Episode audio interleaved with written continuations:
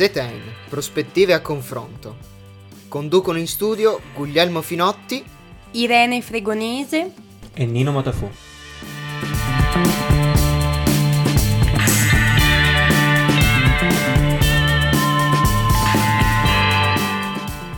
E buonasera, benvenuti, benvenuti a un'altra puntata di ZN Prospettiva al Confronto. Un grande saluto da Guglielmo Finotti, qui da remoto con eh, il nostro caro Nino Matafu che è tornato in Sicilia, è fuggito in Sicilia, con me c'è anche Irene Fregonese, in presenza lei. Io in presenza presente, professore, sono qui. Io mi dispiace assenza giustificata, dovevo rientrare per impellenti esigenze personali. Dovevo sì, salutare sì, il dillo, cane. dillo che i cannoli siciliani sono Eh, più buoni del cannoli. tortel di patate trentino. I cannoli, Nino. Nino, certo che potresti condividerli con me, Gu, i nostri radioascoltatori. Veramente, veramente Guglielmo ne ha mangiati nel corso della, della storia della nostra Ma io no. Eh, Ma io ok, no. ma non ci conosciamo da eh, relativamente poco, quindi non c'è mai stata occasione. Ci sarà, ci sarà. Ecco, questo era, questo era Nino un piccolo indizio, come dire, una piccola spintarella per dire porta dei cannoli ad Irene quando torni su per farti perdonare di essere fuggito. Me ne capito? occupo, lo giuro, lo giuro. Bravo, bravo, bravo. Ma è anche la chiave per il successo di Zetain, cioè se vogliamo avere successo dobbiamo regalare, fare questa grossa mossa di marketing e regalare Esatto. Cannoli, cannoli. Cannoli alle persone. La prossima volta che facciamo una diretta, la prossima volta che facciamo una diretta per incentivare, mettiamo tipo il banner pubblicitario, ZN in diretta, XY ospite, amministratore delegato di questo e di quello. E distribuzione cannoli. Sono pronto a scommettere che improvvisamente potremmo avere tipo una crescita del 200-300% delle- degli degli intervenuti. ascolti.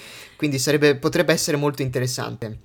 Ma Occhio nei numeri nella formulazione della frase, perché se diciamo cannoli alle prime 5.000 persone collegate, poi sono 5.000 cannoli a, cioè a testa. Mettiamo qualche virgola per dire un cannolo a uno ogni 5.000. Beh, vabbè, però sai cosa? Sai qual è il fatto? È che anche mm, c'è anche la questione che finora, finora non abbiamo avuto tutto questo grande successo sui, botteghi- sui baracchini fisicamente. Abbiamo avuto molto più successo sentendo su- con gli ascoltatori su Spotify e quant'altro. Ma quindi, appunto è l'occasione buona per incrementare i nostri ascoltatori anche dal vivo, cioè esatto, è un'operazione di marketing, no? è un'operazione di marketing. Ma bando, bando alle ciance, bando alle ciance, di che cosa parliamo oggi, ragazzi? Oggi parliamo di pluralismo e libertà dei media. Questo per tanti motivi, tra cui un follow up alla puntata della settimana scorsa, che se non Ah, avete vero, già vero, sentito vero, eh, vi consigliamo di risentire. E però per avere ulteriori dettagli sul nostro tema, sul nostro ospite di oggi, uno solo perché è particolarmente importante, la sua vicenda è particolarmente importante, dopo lo stacco pubblicitario, anzi dopo Che la realtà è una canzone. canzone, insomma. Eh, chi è il disc jockey oggi? Chi fa il disc jockey?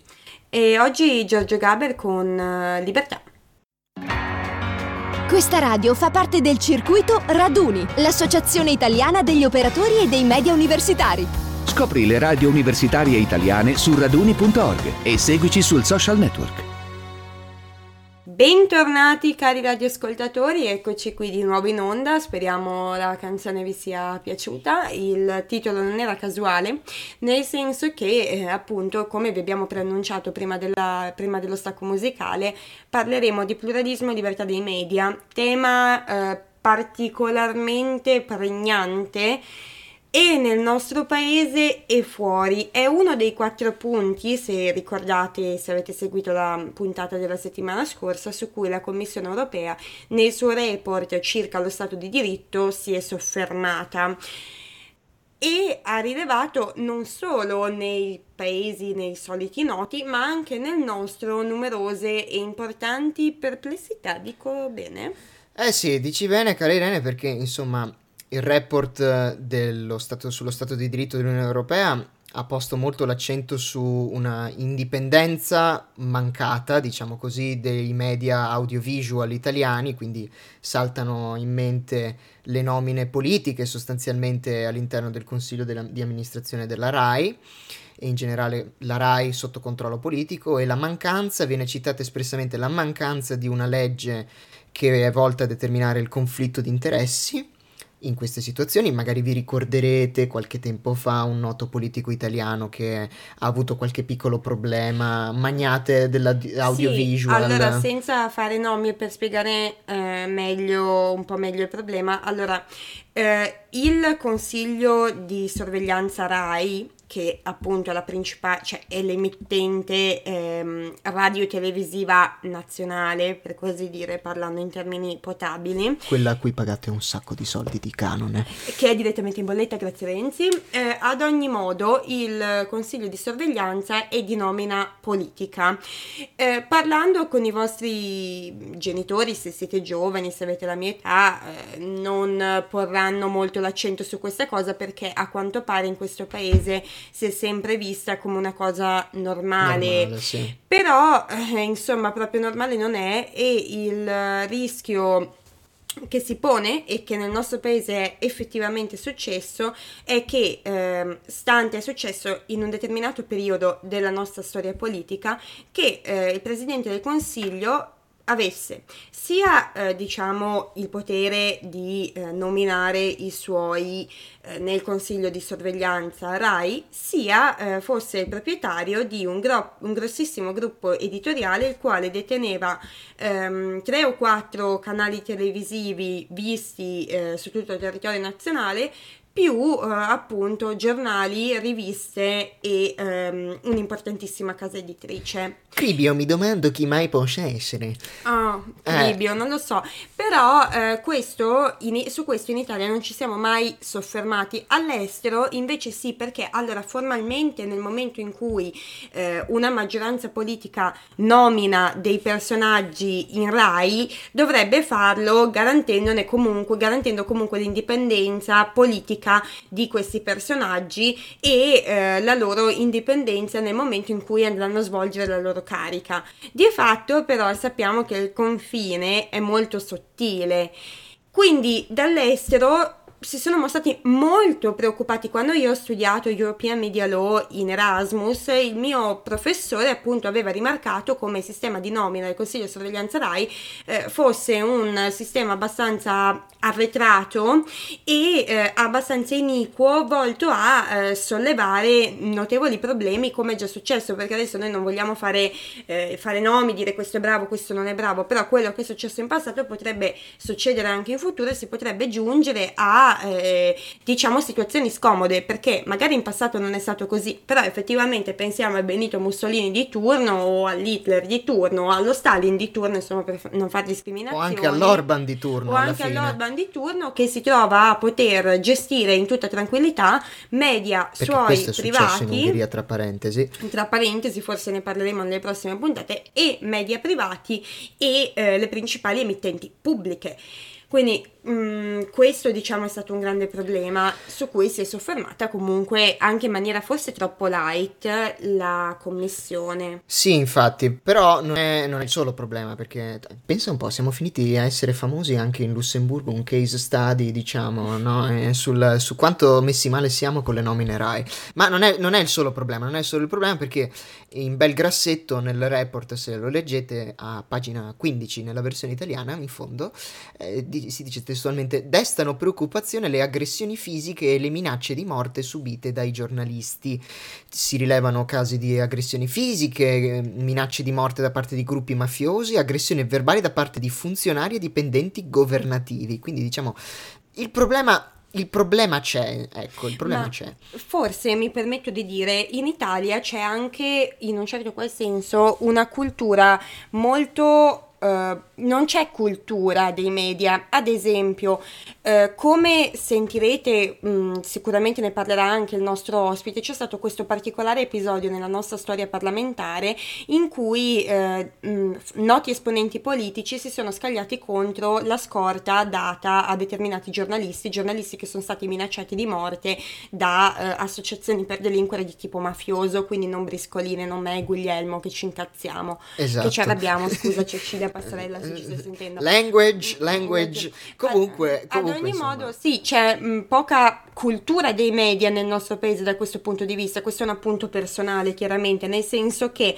in un paese in cui la cultura mm, diciamo in questo ambito è più forte, non dovrebbe succedere che un esponente politico fa una caduta di stile di questo tipo, perché magari poteva essere anche benissimo in buona fede, ma pensate alle conseguenze di levare la scorta a un giornalista che è quotidianamente minacciato di morte da associazioni per delinquere di tipo mafioso e pensate anche a come questo possa incidere nel momento in cui durante un'interrogazione parlamentare si parla del, det- del determinato giornalista e si annuncia pubblicamente che questo non ha la scorta. Sì, esatto, si, rileva- si rivelano informazioni sensibili, ma di, di questa cosa ce ne può parlare più diffusamente il nostro ospite, perché chi abbiamo chi abbiamo questa sera, carissimi? Allora, vista la rilevanza del tema e vista l'attualità dell'offesa subita dal nostro ospite, abbiamo pensato di portare in trasmissione Jacopo Jacoboni. Eh, Jacopo Jacoboni è un giornalista e saggista italiano che eh, attualmente scrive per la stampa e ehm, nella, nella, sua storia personale diciamo che lui ha trattato principalmente di politica italiana e non ultimamente si, occupa- si, è occupato, ha scritto numerose inchieste sulla eh, uh, federazione russa e in particolare nel primo periodo del lockdown di marzo lui si è concentrato sugli aiuti mandati dalla federazione russa all'Italia facendo evincere, marcando, demarcando come uh, a fronte di uh, numerosissimi mezzi eh, che sono stati portati nel nostro paese al fine di aiutarci nella lotta contro il virus, in realtà eh, fossero più i mezzi militari che sono stati eh, portati in Italia che non gli aiuti che noi abbiamo effettivamente ricevuto, ponendo l'accento sulla vetustità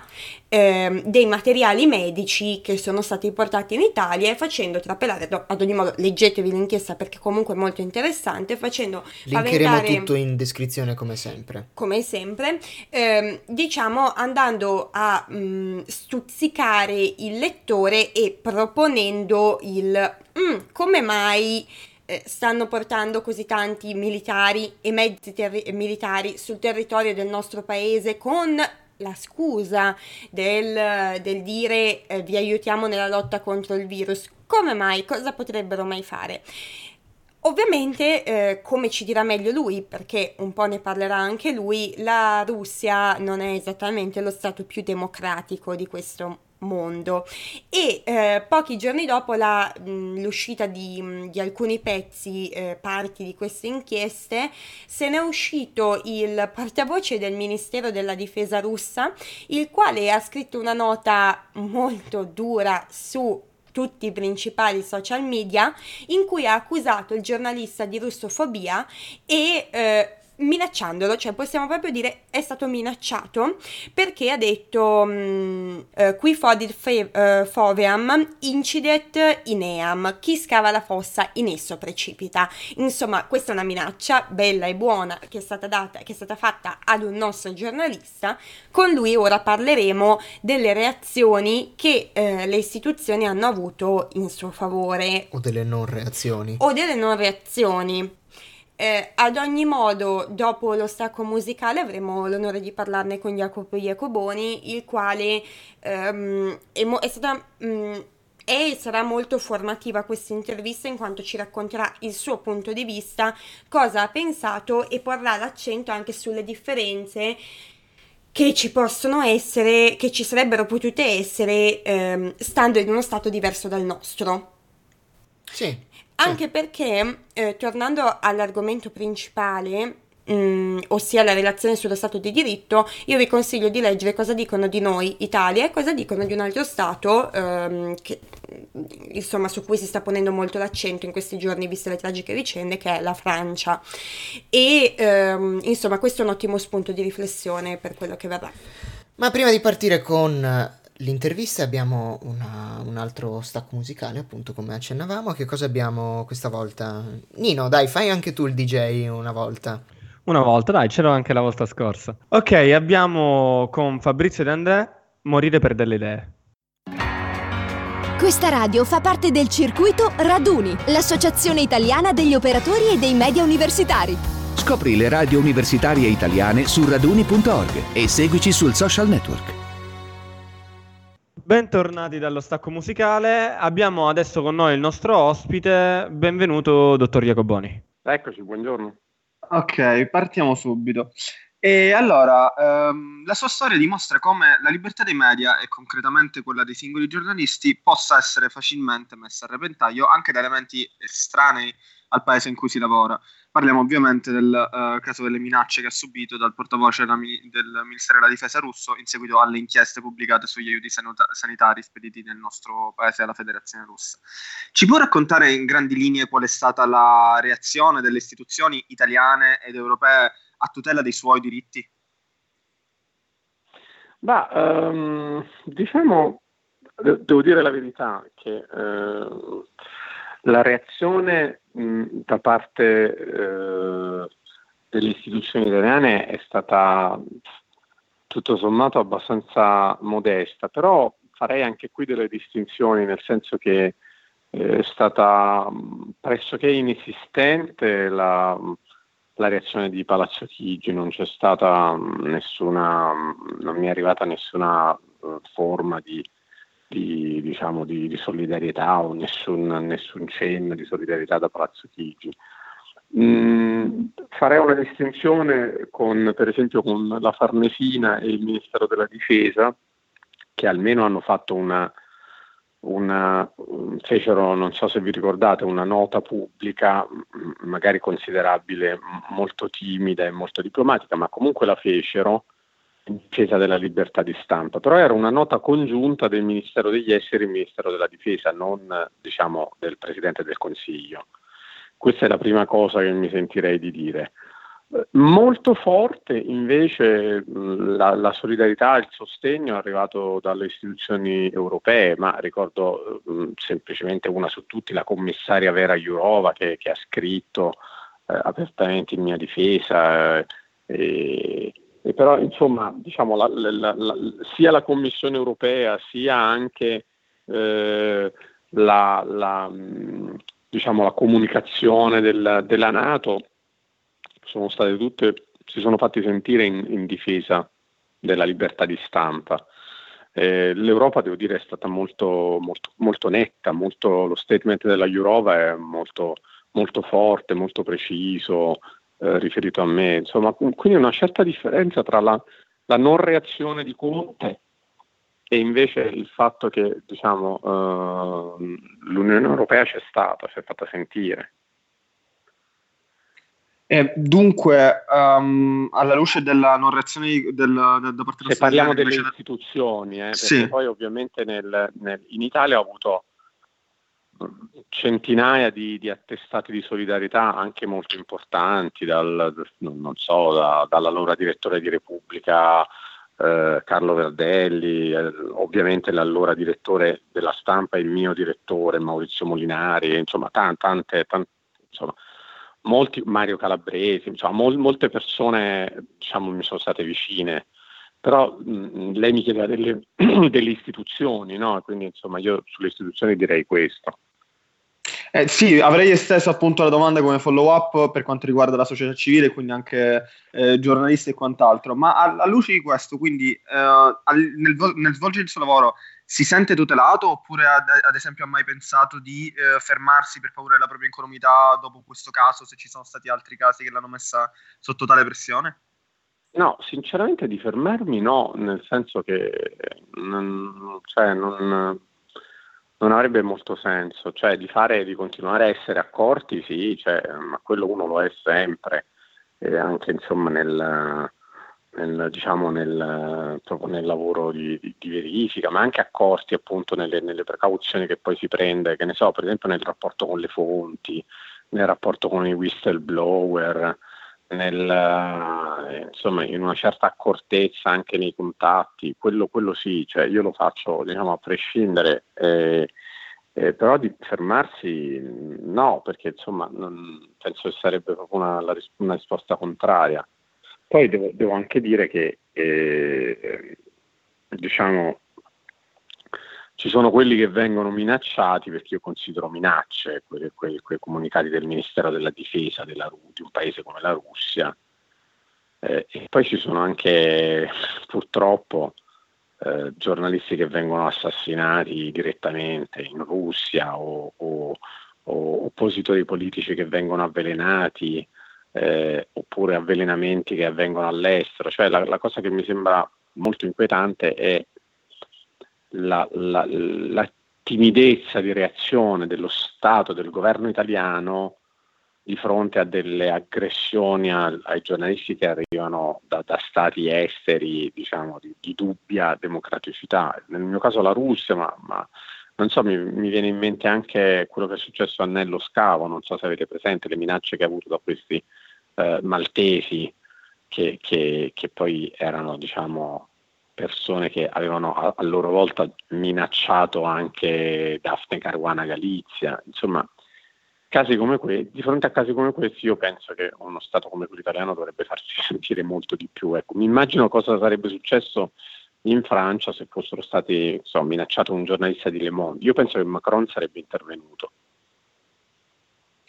Ok, e um, ultima domanda in tema minacce. Um, è mai successo, oh, non dico eh, anche allo stesso livello, però anche in misura minore, che minacce simili siano state fatte da uh, esponenti del nostro paese. Cioè, questa situazione eh, può accadere o è già accaduto anche in Italia o, o meno? Beh, diciamo, in Italia eh, lei dice a me oppure in generale? Eh, diciamo, perché poi... No, no, il... in, in, a lei se è per esperienza o in generale comunque se, allora, se diciamo conosce... dei vari livelli. L'anno scorso io su invito di, di, Riccardo Chiaberge che curava l'annuario della Treccani avevo fatto una voce appunto sul giornalismo minacciato che se qualcuno ha voglia può trovare appunto nell'annuario Treccani dell'anno scorso. Eh, ci sono diversi gradi ovviamente sia di minacce che di pressione. Cioè, ci sono intanto anche in Italia, segnalo, i giornalisti ammazzati, per esempio ammazzati dalla criminalità mafiosa. Eh, ci sono anche in Italia eh, giornalisti minacciati da organizzazioni criminali. Poi c'è un terzo livello, le, le, pressioni o minacce che possono arrivare da partiti politici oppure da ambienti non ufficiali legati a partiti politici. Ecco, questa, quest'ultima fattispecie a me è sicuramente arrivata, nel senso che eh, diciamo, ci sono molti modi in cui possono arrivare mh, pressioni che, che, poi assumono un carattere violento. Pensate solo alle shitstorm coordinate sui social network in cui alcuni mondi politici sono stati diciamo, specializzati purtroppo, infamemente noti in questi anni in Italia, quindi diciamo, questo è anche un livello che io considero minaccioso, cioè vicino alla minaccia, diciamo perlomeno di tipo ideologico, e perché poi appunto, ripeto, c'è c'è, c'è, anche la minaccia fisica, quella lì del... Cioè, a me c'è, c'è chi eh, ha scritto, beh, eh, ho delle cause con, con personaggi del genere che mi ha scritto, insomma, ti verremo ad ammazzare. Non sono ovviamente esponenti politici, ma sono sostenitori di, di precise propagande politiche. E non so, citerei anche... Eh, vabbè, ovviamente il caso di Federica Angeli mi viene in mente no? per, per, il lavoro sulla mafia Ostia e anche per le sovrapposizioni tra la mafia Ostia e, e, e certi ambienti eh, politici o certi, o certi, gruppi che hanno fatto politica Ostia. Quindi insomma ci sono diversi livelli no? di, di, di, di minacce, mentre invece molto comune, assolutamente comune, la pressione dire, politica quella purtroppo è, è un vizio che e, e, alcuni riescono a essere particolarmente efficaci no, nella pressione politica, sai, quella lì che, che magari non, non arriva al, um, al, livello della minaccia, no, diciamo, ma eh, crea le condizioni perché tu magari abbia difficoltà a lavorare, a scrivere, a esprimere le tue idee. Chiaro, chiaro. Ma passiamo a un, a un, piano leggermente diverso, più organizzativo. Allora, noi abbiamo preso spunto per creare questa puntata dalla relazione sullo Stato di diritto dell'Unione Europea che riguarda l'Italia, dove appunto mette in luce come il giornalismo italiano, soprattutto magari quello audiovisivo, sia un po' in difficoltà. Ma comunque diffuso, un problema diffuso a livello generale. E si menziona che nel 2017 è stato introdotto il centro di coordinamento contro le intimidazioni dei giornalisti. Allora, lei è a conoscenza di questo centro, sa come funziona oppure ha percepito un, un suo intervento e un, se questo centro abbia avuto un impatto favorevole oppure se, se proprio non si è sentito? Ma eh, io penso che ci sono, eh, conosco il centro, conosco anche il lavoro che fanno tanti altri, per esempio non so, andrebbe menzionato anche il gruppo di ossigeno per, per l'informazione, eh, insomma ci sono tanti anche eh, gruppi non governativi che fanno un lavoro eh, su questo. Forse, non so, ripeto, quello che mi sembra un po' debole è stata proprio la risposta istituzionale, quella da cui tu eri partito all'inizio, nei casi di concreta minaccia, eh, specialmente nel caso di minacce provenienti da, addirittura dall'estero in alcuni casi, posso raccontare il fatto che eh, eh, fu una, qualche mese fa una, un'interrogazione parlamentare eh, rivolta a un sottosegretario del, dell'attuale governo per eh, chiedere se fosse necessario valutare la scorta, la concessione della scorta a una serie di giornalisti, da cui tra l'altro anche nello scavo, me e, e, e altri due o tre. Eh, ecco, vi racconto questo piccolo episodio. La, um, la, la scorta è, è, stata data e, e, nello scavo, nello scavo ha la scorta. Eh, purtroppo, dico purtroppo perché è molto brutto vivere sotto scorta, io per certi versi, per fortuna, non, non ce l'ho. La cosa, la cosa, abbastanza incredibile è che negli atti pubblicati di quella seduta parlamentare il sottosegretario rispondeva che appunto eh, chiarendo addirittura quali erano i motivi per cui a me non era stata data la scorta, cioè che non c'era un pericolo imminente, quindi anche rendendo pubblico che io non ho la scorta, quindi insomma diciamo curioso che lo faccia un, un, um, un esponente delle istituzioni, no? Così, cioè, insomma, che si sappia che Jacopo Bonino non ha la scorta. Ecco, questo mi è sembrato veramente eccessivo. Forse magari era meglio glissare no? Su, sui punti specifici, ma in ogni caso, diciamo, prendendola dal lato buono, forse la, la cosa incoraggiante è che appunto non, non, non, sono, non ci sono a giudizio diciamo, dei nostri apparati del, un livello di minaccia concreta al momento, quindi diciamo io eh, ne sono contento perché diciamo tutto vorrei meno che vivere sotto scorta. Certo, è assolutamente comprensibile. Ad ogni modo, in chiusura parliamo di diffamazione, ossia quando si scrive su fatti di politica, sia essa interna, estera e via dicendo, secondo lei è chiaro il confine tra esposizione legittima e invece eh, esposizione, tra virgolette, perseguibile? Ma dal punto di vista eh, giuridico, tu mi stai chiedendo, oppure per esempio, come dire, dal punto di vista delle valutazioni, come dire, anche etiche, politiche che può fare il giornalista? Mm, no, più che altro nel suo, cioè nel modus operandi che ha il giornalista, cioè nella percezione che il giornalista ha nel momento in cui scrive, visto comunque che eh, spesso quando si critica l'operato di qualcuno, specialmente i piani alti, quindi politici, magistrati e quant'altro, questi possono poi promuovere azioni civili e penali, le quali mettono a rischio anche proprio il patrimonio intellettuale del giornalista. Quindi in questo senso, sì. quando un autore scrive e critica, mm, nel senso cosa percepisce, cioè... Ma io, io ci sono dei, dei, dei, limiti che sono posti molto chiaramente dalla legge sulla diffamazione, no? Eh, e quindi ovviamente la, la...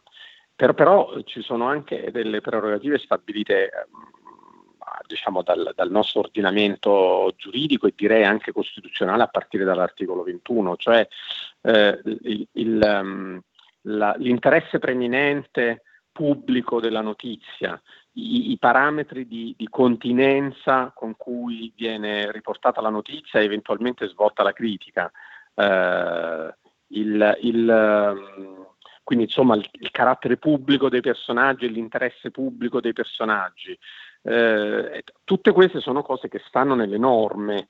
Naturalmente, o, o, eh, ovviamente, eh, eh, io penso sia abbastanza semplice il riconoscere il confine, diciamo, l'offesa e l'insulto, no?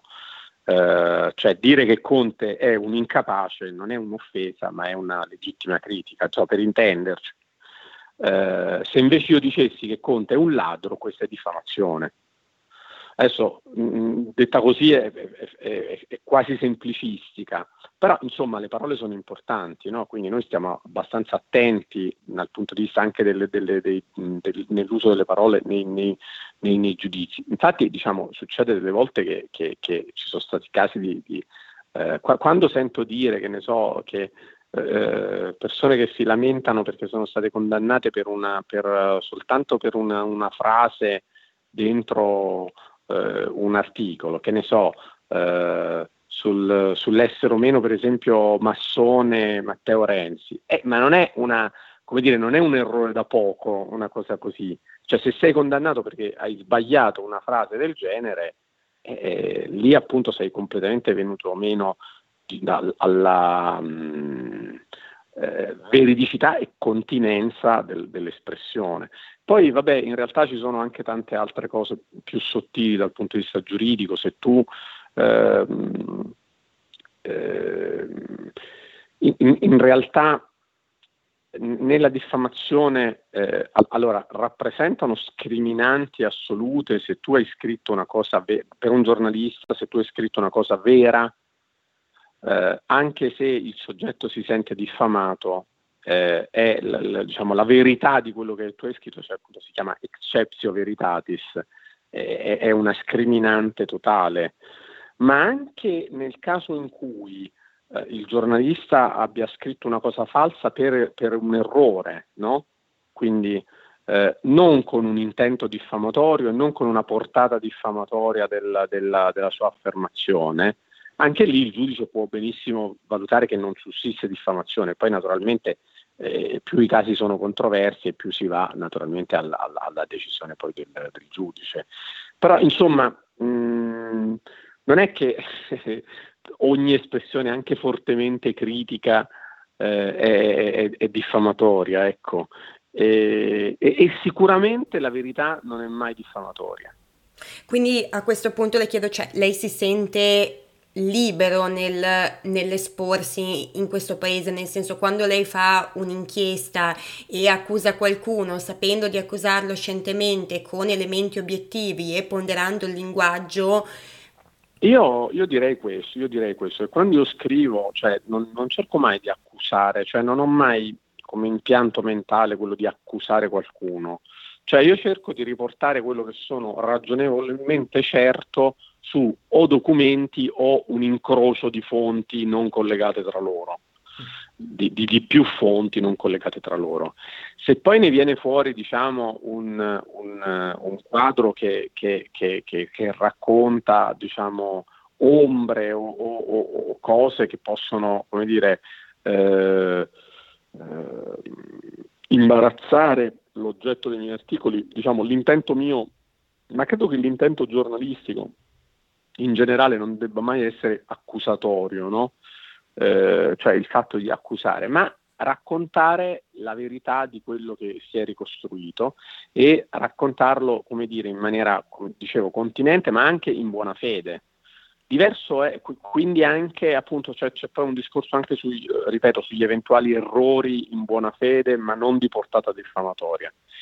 Diverso è il discorso invece che ne so nei commenti, nella critica, lì secondo me vale qualunque critica, diciamo per fortuna noi a differenza della Russia, ecco per esempio siamo una democrazia, vale qualunque critica, posso criticare chiunque, posso dire che è inadeguato, posso benissimo dire che Conte is unfit to lead Italy, diciamo, come, come l'Economist scrisse di Berlusconi, questa qui non è affatto diffamazione, è un giudizio che appartiene alla, alla libera critica.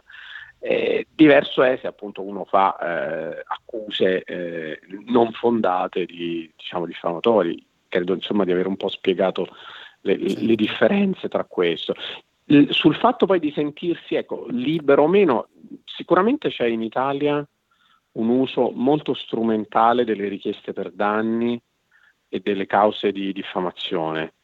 Eh, io posso dire che delle cause che ho ricevuto ho, mh, non sono mai stato condannato da un tribunale penale per diffamazione. Eh, ho vinto tutte le cause, in una sola occasione mi è capitato di fare una transazione civile prima, una, prima del giudizio mhm. eh, definitivo del tribunale civile, eh, quindi non stiamo parlando di, di, diciamo, di, reato, stiamo parlando invece di sede civile, sede Dai, risarcitorie. Mhm. Esatto. Eh, con l'allora, anche qui è, interessante forse come storia, con l'allora eh, compagna di Luigi Di Maio, eh, che aveva tutto un ruolo, non in quanto compagna di Luigi Di Maio, ma che aveva un ruolo nello staff di comunicazione, era la coach TV del Movimento 5 Stelle alla Camera. Eh, noi avevamo pubblicato delle, delle, email sulla stampa in cui si invitavano, con delle schede comunicative in cui si invitavano i, i, mh, eh, i parlamentari dei, dei, 5 Stelle a usare rabbia e paura nel caso della vicenda di Ventimiglia, non so se ricordate gli immigrati a Ventimiglia, sì, no? sì, e sì, quindi erano delle schede che, che i, invitavano a usare testualmente il ricalco emotivo di quella vicenda, schede che erano passate dalla casella email di questa persona che le aveva poi girate ai... Eh, in quel caso lì, lì, ci fu una transazione perché il giudice riteneva non dimostrato a sufficienza che oltre ad averle girate ai, ai, deputati fosse stata lei l'autrice integrale. Però anche qui la transazione civile è una cosa diversa, ovviamente non solo diversa da una condanna penale, ma anche diversa da un giudizio definitivo in sede civile dopo i tre gradi di giudizio. Quindi, eh, però appunto lì la, la, la libertà, eh, cioè appunto quando la domanda forse riguarda anche le conseguenze eh, eventualmente risarcitorie no, degli articoli perché poi può sicuramente capitare anche di sbagliare oppure eh, di, di, di, subire una causa di risarcimento danni oppure eh, ecco in quel caso eh, diciamo eh, questa è la fortuna diciamo di avere un'organizzazione giornalistica alle spalle no? Eh, rispetto a, al, al, per esempio al lavoro di molti freelance che, che tra l'altro questo lo vorrei dire ci sono moltissimi giornalisti minacciati e non da politici, ma minacciati da organizzazioni mafiose che sono freelance, quindi questo forse è una nota che andrebbe fatta e che così insomma, giusto per dire quanto a volte la situazione è preoccupante. Eh, sicuramente chi appartiene a un'organizzazione giornalistica è, è più protetto, ma, ma sai, eh, c'è una tale anche strumentalità a volte nel, nel nell'uso delle richieste risarcitorie che si può essere benissimo querelati anche per qualcosa che uno ha scritto sui social, su Facebook, mm, certo. su, su, Twitter. Devo dire a me non, non, non adesso in profondità non è mai successo, però devo anche dire che sto molto molto attento. Eh, insomma, cioè una... proprio dal punto di vista, dal punto di vista verbale, anche, anche nelle critiche più dure che faccio, sto molto attento al, al, al parametro della continenza. Sì, sì, sì, della okay. continenza, cioè Beh, proprio insomma, una questione diciamo normativa. Insomma, un, un po' una, una panoramica. Cioè, io non arrivo, non uso, non uso, quella, non uso quella modalità che, che, a volte può comparire in alcuni degli articoli, eh, i soprannomi, no? quei giornalisti che, che, che, trattano gli altri con i soprannomi oppure li chiamano capra oppure sì, certo. eh, dire a un giornalista, un giornalista tra virgolette. Ecco, chiamare un giornalista giornalista tra virgolette è diffamatorio. Chiamare un giornalista fake journalist è diffamatorio. Io queste cose non le faccio. D'accordo. Quando anche dovessi fare le, le, le critiche più dure eh, a, certo. a, persone o cose. Guardi, noi la ringraziamo moltissimo per essere stato qui con noi per questa chiacchierata. È stato un vero piacere poter parlare con chi è, eh, diciamo, dentro, dentro, vede le cose da dentro il lavoro del giornalismo e ci può dire soprattutto da dentro come si sente, come se si sente protetto o meno. Ma io sono una fan, un fan della vostra radio ormai. Eh, sì, è vero, è vero. Ricorda, andatevi, per chi ci ascolta, andatevi a recuperare il precedente episodio dove il buon Jacopo Jacoboni è stato qui con noi e, e sperando che ci sia di nuovo un'altra volta con noi. E, Va bene. Per me ehm, la ringrazio moltissimo di nuovo e le do arrivederci, spero, alla prossima volta. In bocca al lupo a tutti e tre, grazie. Grazie. Grazie, crepi il lupo. Grazie mille, buona giornata.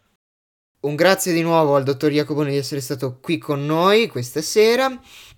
Ora abbiamo il nostro ultimo stacco musicale prima dei nostri canonici saluti e per voi abbiamo come ultima musica abbiamo Always di Bon Jovi. Questa radio fa parte del circuito Raduni, l'associazione italiana degli operatori e dei media universitari. Scopri le radio universitarie italiane su raduni.org e seguici sul social network. Ed eccoci ai nostri canonici saluti. Eh, io spero che la puntata vi abbia entusiasmato, che abbiate trovato degli spunti di riflessione. Come al solito, nei prossimi giorni pubblicheremo le nostre fonti, perché come ci ha insegnato Jacoboni, le fonti sono molto importanti quando ci si pone davanti a un pubblico e quando si cerca di fare informazione. Mhm, assolutamente. E speriamo anche che questa intervista vi abbia fatto rendere conto anche di quali sono i problemi, i potenziali problemi dello stato del giornalismo, giornalismo all'italiana, diciamo così, e anche di capire quali possono essere i problemi e quali possono essere le attenzioni a cui rivolgersi quando ascoltate oppure leggete di qualche intervista a qualche personaggio politico o a qualche personalità di spicco. Sì, ecco, credo che Jacoboni ci abbia dato dei grandissimi spunti su come porci nel momento in cui leggiamo un, un, articolo o nel momento in cui ascoltiamo una notizia, cioè attenti al linguaggio, attenti alle fonti, anche perché un grosso problema che si staglia nella società odierna è quello delle fake news. Esatto. E noi di ZTN non vogliamo che chi ci ascolta cada nella trappola delle fake news. Vi osserviamo. No, ragazzi, sul serio, questo è molto importante. Quando leggete un articolo, quando ascoltate una notizia, state attenti, guardate, cioè osservate se le, not- se le informazioni che vengono date sono comprovate, la tipologia di linguaggio, non cadete nelle trappole dei finti professionisti dell'informazione che cercano solamente i click, perché abbiamo tutti il dovere di essere cittadini informati, abbiamo tutti il dovere e il piacere di essere cittadini informati, di contribuire eh, tramite la buona informazione alla buona riuscita della, della vita Della pubblica vita e del pubblica. vivere civile. Comunque, per chi è alla ricerca di qualche fonte buona, affidabile reputabile, vi potete riascoltare il- la puntata finale della seconda stagione dove verso la fine abbiamo snocciolato qualche piccolo consiglio, vi abbiamo raccontato diciamo da dove prendiamo, da dove ci informiamo.